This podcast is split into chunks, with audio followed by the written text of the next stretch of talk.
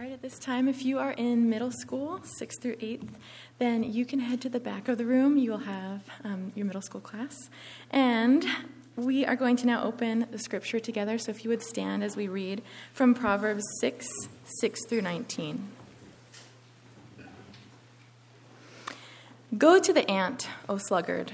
Consider her ways and be wise.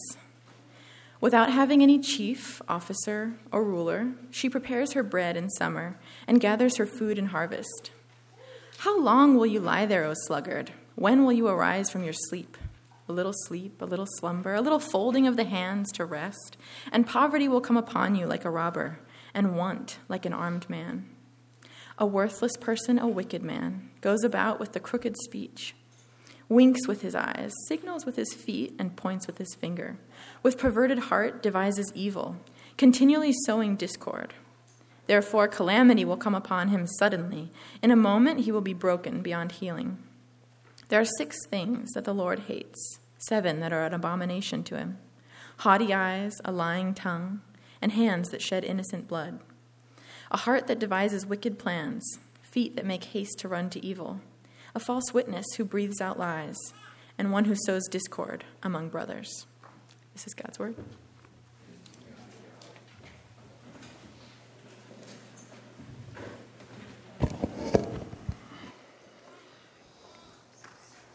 I feel like we still got to work on that. Thus says the Lord. Yeah. All right. We're getting there. It's progress. Progress. Let's pray. Father, uh, we ask that you would grant us wisdom this morning as we look at your word. Um, fill us with hope and joy in the gospel of your Son, Jesus. Um, give us wisdom in how to live, um, how to um, navigate um, the world that we live in, and act uh, towards one another and live in this world. In Christ's name we pray. Amen. So, um, the art of manliness um, great blog and great podcast, by the way, for men. So if you're looking for something to listen to, can definitely recommend that one. It's also good on hygiene, um, just as a side note. Like, just tells you all kinds of things and like how stuff works and uh, how to build a fire and you know all these like essential things that you should know. But um, it has a video, and it's the video is called "Do It Now." maybe has anybody seen that video? Nobody? Okay, so I'm the only one that watches. Or, okay, that's fine. Uh, so this video introduces this guy named Bill. Okay, Bill. Uh, Bill now is a guy who has a job interview at 9 a.m. And Bill has already hit the snooze button three times, right? And it's, so it's 8:30. And uh, because Bill hasn't washed his clothes uh, for a few weeks, he's got nothing to put on for his job interview. And because uh, Bill let the dishes pile up, right? He's got uh, no dishes to use for his cereal in the morning, so he's just chugging a cereal box, you know, with like down in some milk uh, on top of that cereal uh, to, to rush in the morning. Uh, and since Bill uh, puts his keys and his wallet and his phone in different places all the time, he had a really hard time figuring out where each of these things are. So he's looking under the couch and he's looking for, you know, where are my keys? And he doesn't know. So he goes to the interview, and turns out uh, he, he gets really frustrated, right? Because he comes home and he's frustrated that, uh, I think he says, nothing ever goes my way, you know? And he's very frustrated because he didn't get the job interview. And uh, that's when the narrator of the video jumps in and says, Well, Bill, uh, everything that went wrong this morning could have been pre- prevented by one simple principle. Do it now. You know and it's like this aha moment for bill. And the rest of the video shows bill uh, figuring out how to do it now rather than pushing things off for later right? Um, and uh, instead of taking the past path of least resistance um, he's better prepared for what comes next. And then Bill ends up uh, going to another job interview and he practices the do it now. And, uh, and, and he says, right, as a result of the do it now principle, he says, Wow, uh, gee, this do it now stuff really works. Thanks, Mr. Narrator Man. You know, and, uh, and then he's like, Can you stop watching me? like critiquing my every move. Um, but I bring this up, right, because Proverbs sets before us this morning the idol of procrastination. Anybody procrastinate every once in a while? Yeah, a lot of hands. Um, half committed hands, right? Like, really? um, can't even raise my hand for that. Um, I'll, I'll, do it later. Um, so, how are we like Bill, right? Putting off things that we know we should do. How are we like him? In what areas of our lives are we failing to do it now? Um, do what needs to be done. And, and so it's, it's this that I want to focus our attention uh, because Proverbs is calling us to no longer procrastinate. Um, instead, Solomon is challenging us, calling us to uh, look, work hard at two things. First, we're to work hard before God. And second, we're to work hard to preserve unity. Two things before us this morning. So work hard before God, uh, before the face of God. Let's read starting at verse 6. Says, Go to the ant, O sluggard, consider her ways and be wise. Without having any chief, officer, or ruler, she prepares her bread in summer and gathers her food in harvest. How long will you lie there, O sluggard? Will you arise from your sleep? A little sleep, a little slumber, a little folding of the hands to rest, and poverty will come upon you like a robber and want like an armed man. And so, so, so here we have a, the procrastinator, which maybe might be all of us, uh, being taught a lesson. And uh, if we had read uh, from verse 1, we would have seen verse 1 addresses him as son, right? And then verse 6 starts and says, Oh, sluggard. It's like he's getting like, things are going a little bit worse, so he's getting a little bit of, of correction here coming from his father. Uh, he's become slothful. And so the father instructs him how to start following, uh, that he needs to start following the ways of the ant, because she does a few things. Um, I mentioned this before um, a couple of weeks back. Um, I mentioned uh, I was reading John Chrysostom. Anybody ever heard of that guy? Early church father, uh, fourth century, and really great preacher. He was called the, the Golden Tongue, um, known, known as that. Um, and so he said, commenting on this section of scripture and a couple others, right, he said, We are more irrational than donkeys and cattle. Look, we're even more irrational than birds, the turtle dove, and the swallow. Do you wish to learn another instance of our obtuseness? He makes us disciples of the ants. To such an extent, we have lost our, our natural wits. For go, it says to the ant, I love this, O lazy bones, and emulate its ways. We who were made in the image of God have become disciples of ants? I put it out this, this before, right? But this is a major diss. Like, you don't want to have to look to an ant when you're an image bearer of God in how to live your life, right? Uh, you shouldn't have to do that. Um, when God says, look at the animals, right, for how to obey Him, that's just a diss. Um, because we are, we're made above the animals. We're made with the, the, the very image, the likeness of God, male and female. And so we should be able to use our brains, right? Use common sense and navigate life. Um, so procrastination says, I'll do it later. Uh, as verse 10 highlights for us, a little sleep, a little slumber, a little folding of the hands to rest. Or as my wife loves to remind me, if you plan to fail, oh, sorry, no, if you fail to plan, it's like I get this right. If you fail to plan, you plan to fail. She often, often says that one uh, has said it over the years. And my, my wife, by the way, is the opposite of a procrastinator.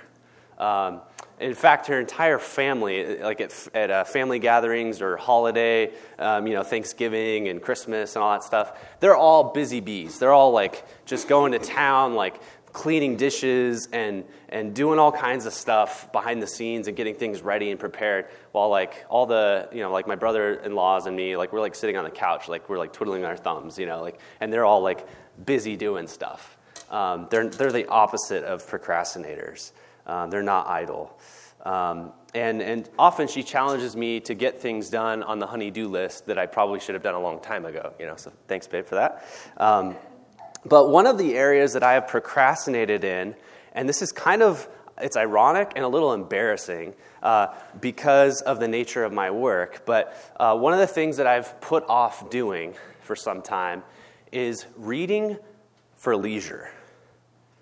Um, because you know I read quite a bit for, for work purposes, but like just to read for fun, I haven't really done that in a long time.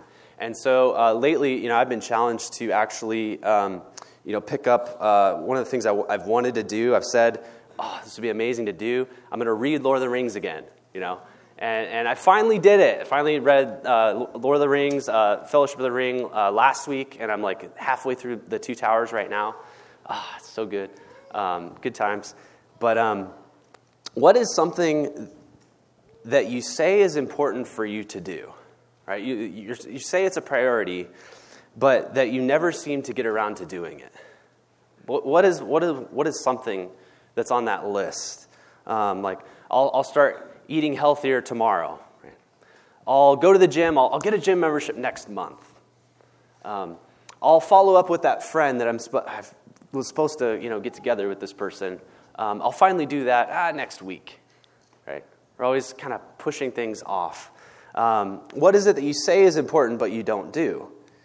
And I think it's really hard to admit the truth, right? To, to, to be confronted with the fact that sometimes we don't, we, we might say that we prioritize something, but we don't actually think it's really a priority because we don't do it. Right? We always do the things that uh, we really do think are priorities. Those things always get done. So even if that's like eating red licorice and binge watching a, a show on Netflix, you know, for several hours, like those things get done, right? But not uh, the things that we say are our priorities. Um, and so this is why we, we actually do need to be, become disciples of ants. Right? Um, because we, we will binge watch The Bachelor uh, until all of our years are spent up, and uh, we'll finish the whole thing of red vines. It's just what we'll do if we don't follow the ant. So he encourages us go to that ant. And so, what does the, the ant do that's so wise? A couple things, just three things I want to mention. Um, first, the, the ant does not need a boss, right? The ant is a, a productive worker who doesn't need to be told twice what to do um, and just gets down, gets busy uh, doing what an ant needs to do. Um, and that's, I mean, that's an employee I think any bo- boss wish they had. Um, someone who's driven, uh, who doesn't need to be told again, and who gets the, the task at hand done. Um, second, the ant prepares. Uh, so the ant is not like Bill, our, our good friend Bill. Uh, uh, so the ant uh, would not put off doing the laundry. The ant would not put off doing the dishes and would place the, the keys, wallet, and phone in the right spot uh, to, to, to plan to succeed uh, come winter so there's plenty of food to survive. Um, it's a diligent ant. Uh, third, the ant works for the survival of the whole colony. Um, you know, we live in, we're immersed in individualism. That's American culture. And this ant, one thing we learn, right, is that others depend on the ant. The ant does not just live for herself, there's this focus on, on others, this corporate aspect. So, as we reflect on this text, right, as it challenges us, how diligent are we? Why don't you ask this question maybe in your community groups or at home? Um, how diligent are you at your work, at your job, at your everyday tasks? How disciplined are you in life? Uh, do you need to be told what to do always, or do you go to work on your own? Do you plan for the future? Are you a dependable person for others to rely on? These are the wise questions that Proverbs is, is, is stretching us to ask. Um, and the ant is compared to the sluggard, uh, to the lazy bones, as Chrysostom says. Uh, later in, uh, in Proverbs 19:24, he says, "A sluggard buries his hand in the dish; he will not even bring it back to his mouth." I mean, can you just picture that for a second? Uh, thinking of somebody like sitting on the couch with a bag of potato chips, reaching in the bag, and then being like, "Yeah, I'm not taking that out." that is just too much effort, you know. Um, maybe that's where like the, the image of like dumping the potato chips in the mouth comes from, right? It's a lot easier. You just like ah, just pour that down down the chimney, down the hatch. Um, but, right, typically we think of a lazy person as somebody who just doesn't start a task, right? Proverbs is, is stretching us here, and it's saying a lazy person is not just somebody who won't start a task, but it's somebody who doesn't, who starts tasks but doesn't finish them, right? Only gets halfway through them.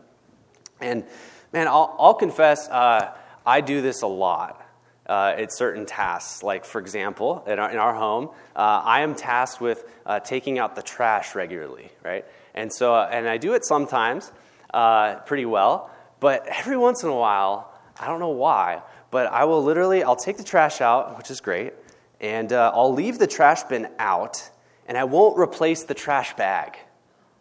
Ah, it's the worst, right? And so thank you, babe, for being patient with me with the trash. Um, she's always like, ah, really? Um, like just half doing it, right? Um, and if you're, if you're that kind of person, uh, I want to challenge you to finish the task that you start. Finish the book that you started. Um, even more motivating than the ant is learning from God's own son. So, if we're the kind of person who doesn't finish a task or only half finished tasks, um, I, want, I want you to do something right now. I want you to take a minute to reflect and to think about the one who's loved you to the very end and who never gave up until he could say the words, It is finished. I'm talking about Jesus, the one who, who, who finished the work that we should have completed, and he did it for you as he hung on the cross. Um, I'm not here this morning to guilt trip you. Uh, I'm not here to shame anybody. I'm not here to pile on more uh, lists of to dos uh, for myself or for others. Uh, the gospel of grace tells us God has finished what we started and failed to finish. He has finished it. Uh, humanity was tasked, uh, as we were reflecting on uh, earlier in the, in the, worship service, um, tasked with many things at the beginning of creation, and Adam and Eve failed to do what they were commanded. Um, we too, we, we fail to do all that God requires of us in His law. And so God Himself steps in and says, I will do it now, and I will finish it for you. Be a slave to procrastination and sloth no longer, because I've freed you. It is done. And so whatever we do, we can work heartily as for the Lord and not for men, as Colossians 3:23 reminds us.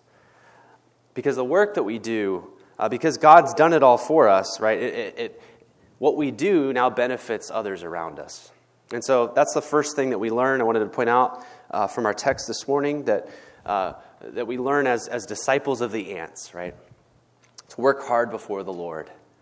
The second thing we learn is that we are to strive for unity because discord and division is in our nature. Right? We are sinners. Right? Even leaders are sinners. We are each sinners, and, and it takes immense effort and patience and endurance to preserve peace and to strive for unity. So that's what I'll, i want to finish looking at here. So work hard to preserve unity. Verse 12.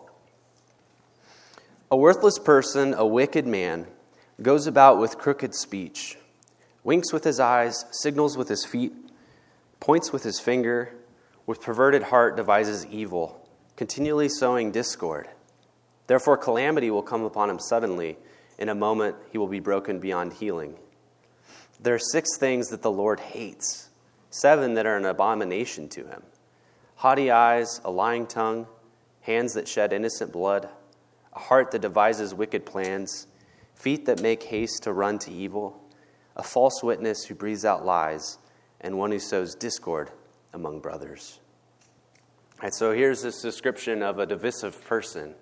Um, one of the Ten Commandments tells us not to bear false witness against our neighbor.